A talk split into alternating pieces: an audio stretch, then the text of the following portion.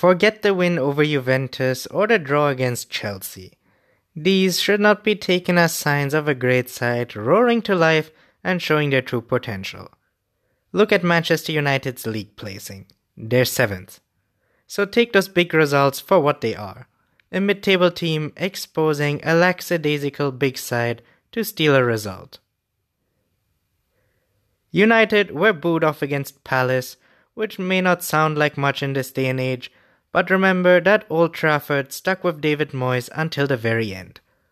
Something has gone very wrong, and given this is United's worst start to a Premier League season in 28 years, can you really blame the fans? United are garbage. They play poorly with no cohesion and waste an absolute embarrassment of riches in terms of attacking talent. Are the fullbacks great?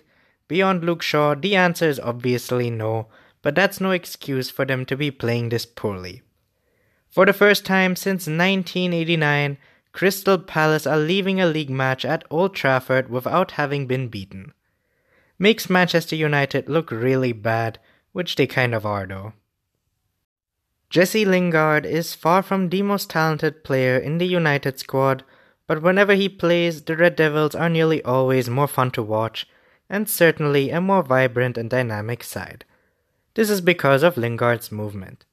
Lingard's understanding of space and where and how to move on and off the ball make him so dangerous.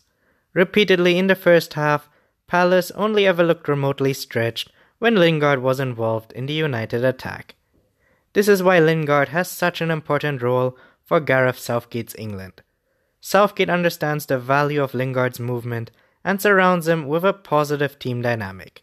It's just a shame that Manchester United can't do the same.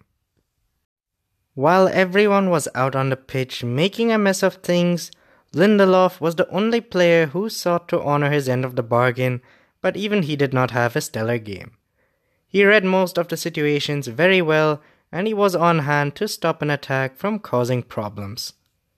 His bravery to play through an injury was exemplary, even though it was dangerous. He showed a fighting spirit that the rest of the team does not have at the moment. Of course, there were the odd moments of indecision when he did not grasp what was going on around him.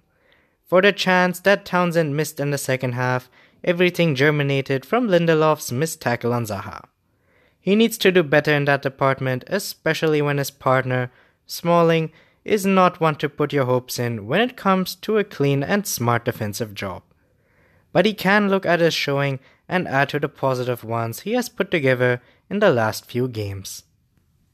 Crystal Palace picked up a point away to Manchester United. Objectively, that is an impressive sentence.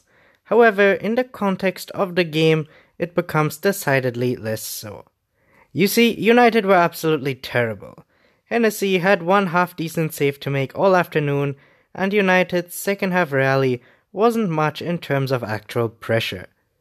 Palace's defenders were never really stretched by anything United could put together and indeed should have done better on the break. And that's the thing, Palace really should have won this game. Their next opponents won't give them as easy as a ride as United did, both defensively and offensively. Sure, United have bigger names than Burnley, but you can bet that Sean Dyche's men will play with a lot more determination than United did.